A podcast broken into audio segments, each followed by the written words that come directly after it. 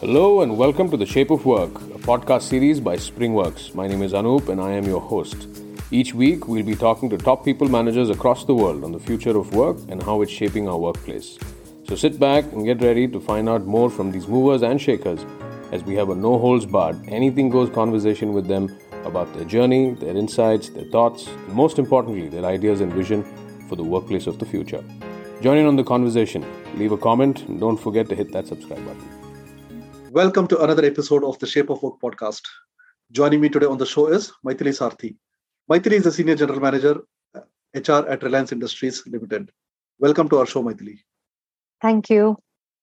Okay. Firstly, at the outset, thanks for giving us the time and then helping us getting into this conversation for the benefit of our listeners. My pleasure. Yeah. So, uh, Mythili, we know that you have spent a lot of time in the HR uh, uh, domain. So, can you just walk us through your professional journey? And uh, in fact how did you get into the hr industry?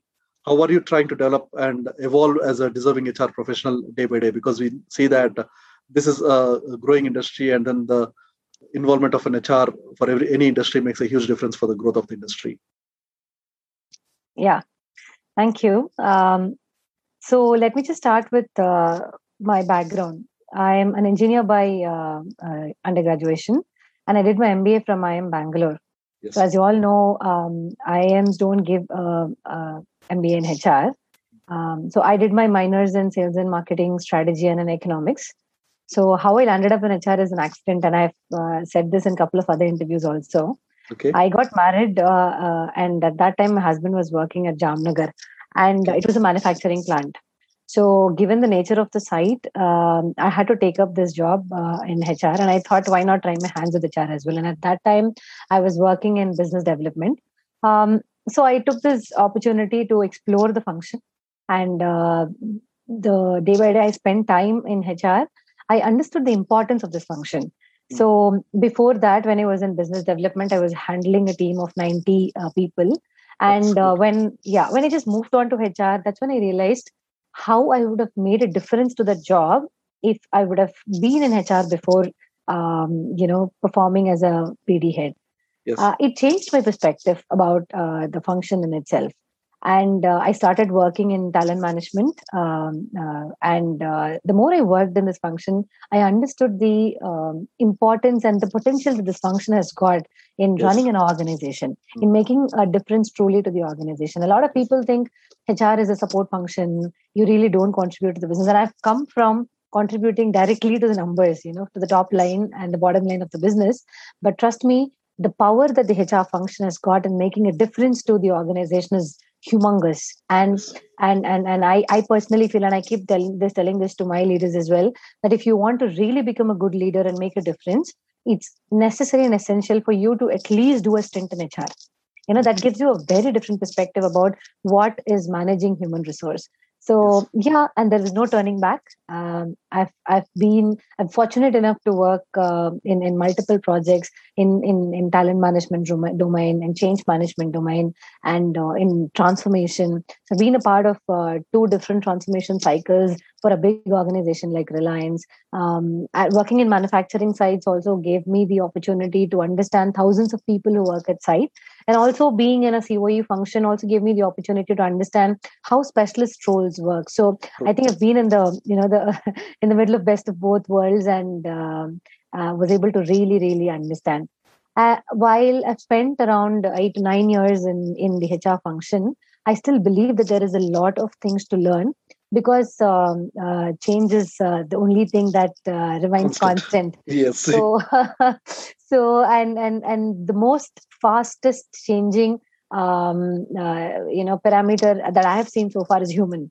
And uh, you know the kind of generations that and the expectation that I've been seeing after I got into HR, year on year, when we actually uh, kind of take cadres, the expectation changes, and hence um, the way that the organization work changes the um, consumer behavior changes.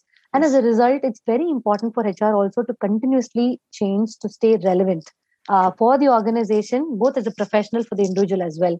And hence i think the whole journey of um, understanding the spectrum of hr and also changing continuously to stay relevant and to truly value add to the business and the function is something which is very intriguing. So i think it's a long journey but yeah i'm i'm just trying to make the best and uh, learn as i i progress and you know kind of enjoy this work every day. Yeah. Yes, yes that's really interesting. And i can relate to you uh, very much because i've closely worked with many organizations both in terms of hr and then coe as well. Okay because these are the two functions which really uh, directly uh, uh, proportional to the growth of the organization is what my belief is. Right right. Both business partnering as well as coes yes excellent. Yeah. yeah well said okay. And then we've always seen that okay we keep hearing that okay the the staff of the organization leaves. And then there is always a strong belief that okay when an employee leaves the organization most often uh, he leaves because uh, they cannot gel well with their managers or they're not very comfortable with the managers. So we feel that okay it's necessary and important for organizations to invest uh, in its managers as much as they're investing uh, in the vision and mission uh, of the organization process and culture so in fact i was just reading one of the articles of your linkedin uh, written by you on the same topic. Can you just a little more elaborate on the same for the benefit of our listeners? So um, uh, I'm a firm believer, and I've been also, I mean, avid reader as well. In yeah. one of the books, uh, you know, it was mentioned that, uh, and then, uh, you know, when when an employee leaves the organization, the employee not just leave the organization, the employee actually leave the manager. Yes. Why do we say that? Because uh, uh, imagine you and I are also employees. Yes. To us, the organization is nothing but our manager and people around us. Yes. And manager has got an extremely important place to influence the employee, both in a good and as well as a bad way. Uh, when we talk about HR, uh, typically we focus a lot on process, we focus a lot on bringing in technology, etc., etc. But I think the focus should also be in grooming our managers to make the right impact. No amount of process or technology can be useful if the people who are going to use it don't make it in the right way and don't use it in the right manner. And hence, managers play an extremely, extremely important role in actually getting this to the last employee of the organization. I mean, HR is, is just an enabler in this whole journey. We cannot kind of change anything because if an employee then gets to listen something from the manager or gets to listen from the hr it creates two different impact. And hence uh, uh, i think it would be more powerful if we also focus equally on how do we make our managers uh, make the true differentiation to the employee. They become the spokesperson of the hr they manage the human resource rather than us taking the responsibility of doing it. So the, the subtle difference is uh, should I do it or should I enable our managers to do it? Right. You know, it's, it's just even more get taking the back seat and become comfortable in terms of mentoring, coaching, grooming, uh, gauging where the managers are, what kind of uh, uh, uh initiatives and interventions that are required to equip them etc etc and that's a very very different approach as compared to going and you know talking to employees making them understand it is important it is also important to do it however it is uh, it is essential for us to actually give the baton to the managers to do it. And that's where i uh, i did i did write an article on that and uh, yes. you know to, to to see the importance. And and i've been in a business partnering role places where i have made my managers take care of things. Um, i think are the places where i was easily able to get the output and you know end result is what i have yes. seen personally as well. Yeah. Yeah rightly said. Then one of the other ways that i also look at it is that the managers are, are closely connected within their team so that becomes much more easier for them to just communicate with them in the way that they need to be communicated because yeah. the hr at a different perspective uh, they're at a different level. So getting connected to the employees also becomes a little challenging. Not that it's not possible but it becomes a little challenging as compared to the uh, managers directly getting in touch with them and then mentoring them grooming them and then making them understand of the situations. Right right. Yes. Yeah. Well said well said. Okay and we have also seen that uh, talent management mainly addresses two main types of risks that we have always seen across. So there's something called as my star employees abandon me and the empty bench. Okay. The first risk is my star employment employees abandon me is where they receive or even pro, proactively seek uh, job offers from other organizations. And we and when they find an appropriate uh, offer, they tend to leave the organization. So there is also a phenomenon of uh, emotional uh, desertion is what we call it as of the workplace where the employee has uh, no plans to leave, but neither he make an exceptional effort to use his talents to the benefit of the organization. Uh, in this case, uh, how should an organization manage the talent? In your opinion, what types of risks does the talent uh, management address? So basically, um, I think uh, the two risks that you've already mentioned. I mean, it's uh, it's a stalemate situation in both the cases. The yes. first case is I have my A performer, A star performer, yes. and uh, this person is in constantly search of jobs outside. Yes. Now the problem in this is the person is committed to the job, but not with the organization right so he's okay in doing the job as long as any organization offers him a better uh, ecosystem better salary and it could be anything yes and the second case that you spoke about is the empty bench case, where the person is committed to the organization mm. and not to the job. And hence, he is not willing to look out for any of the opportunity. But at the same time, this person is also not trying to go beyond what is required and perform to the fullest possible. Now, both are problematic. I think the best way or, or the ideal situation where we need to keep our employees is can the person be committed to the job and also to the organization. organization.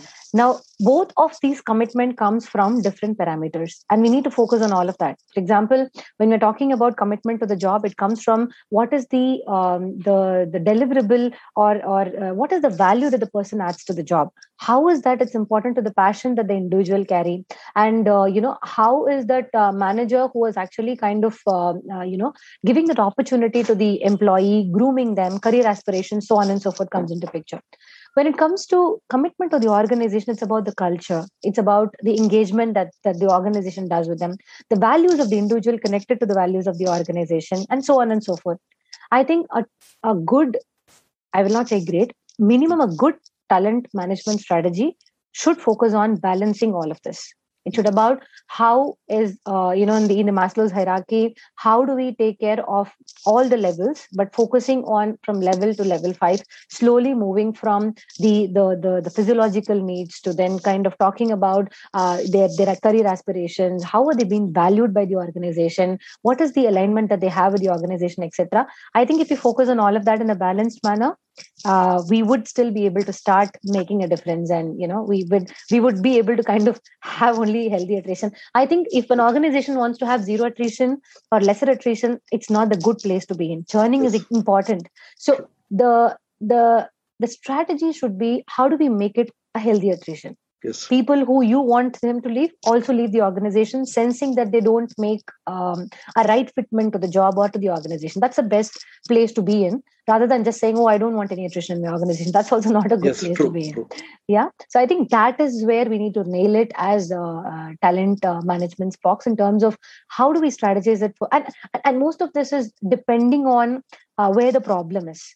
Uh, while we're just talking about generic um, uh, trends here but it would also have a context to the organization. So the hmm. solution would be specific to that context. Yeah yeah. Okay yeah. well said. It's definitely uh, well understood and then uh, well addressed too.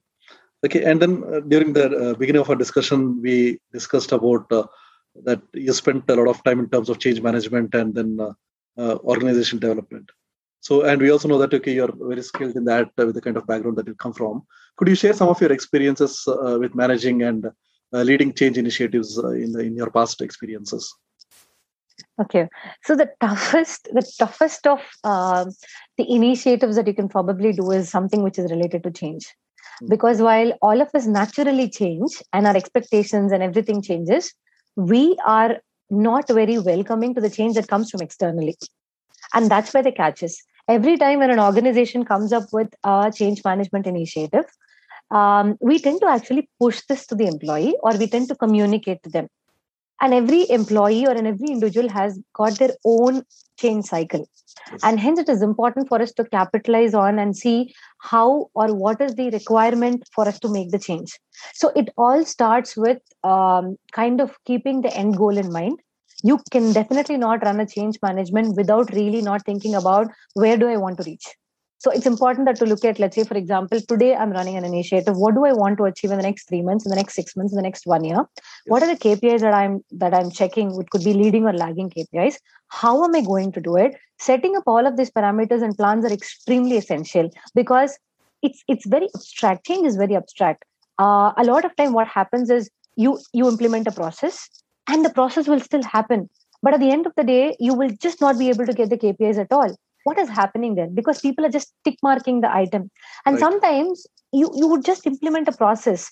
It might not be at, at a very higher superficial level it might not be happening but you would still be able to get the result because people understood the intention. They were actually doing it. Maybe they're not doing it right. So the problem or the fixing can should happen at any level in anywhere. And hence it's important for you when you're making the plan keep it foolproof or at least keep it you know clear in your head so that when you're actually being through the journey you know where you need to course correct. That's the first yes, very yes. important thing. The second important thing is uh, not everybody is the same. Everybody is different. And hence how do i approach change would be very different from how do you approach change. So we cannot say uh, the first wave is just done in one week i've implemented an initiative. It never happens like that. Right right it's not about we communicating to someone. It's about how do they take it? How do they embrace it? And hence there is a cycle that we need to you know kind of go through. And there could be people who are early adopters who just kind of initially take it faster. And there could be people who are just laggers. They just don't want to take it. And there could be people who are just waiting for others to see and how they're actually reacting to it. So the whole point is we need to understand as an organization predominantly where the change curve is so when yeah. you start you know who are those early adopters who know you know who are those change agents who are the influencers pick them up make them do the change management for you and at any given point in time depending on where are you in the change curve as an yes. organization yes. the intervention should also be different you cannot do a communication to a lagger and expect him to change. It's not going to happen maybe right. you will have to give them success stories. Maybe you will have to also tell them that this is a high time that you have to change. And hence the the the strategy that you need to use at different point in time would be different. And at the end um, uh, it's very very important that always when a change management is done by hr you don't be the front face. And you will you will see me telling this time and again. True. give it to the people to whom you're doing. Make them own it yes. And tell them what's in it for them. Don't tell them what are you offering to them. Nobody's interested to understand what you're giving to them. True. tell them what is in it for them. And when you are telling them what's in it for them always make somebody from the group to tell it to them rather than you telling it to them. Right. i think that's the most effective way that i have seen it happening. You call it change management. You, you call it change agents or influencers whoever that person is. Make that person talk to the others i think that's the best way to do it the more HR takes the back seat and run the whole change management, the successful it can, that successful Correct. it can be. True, yeah, very true, yeah, very yeah. True.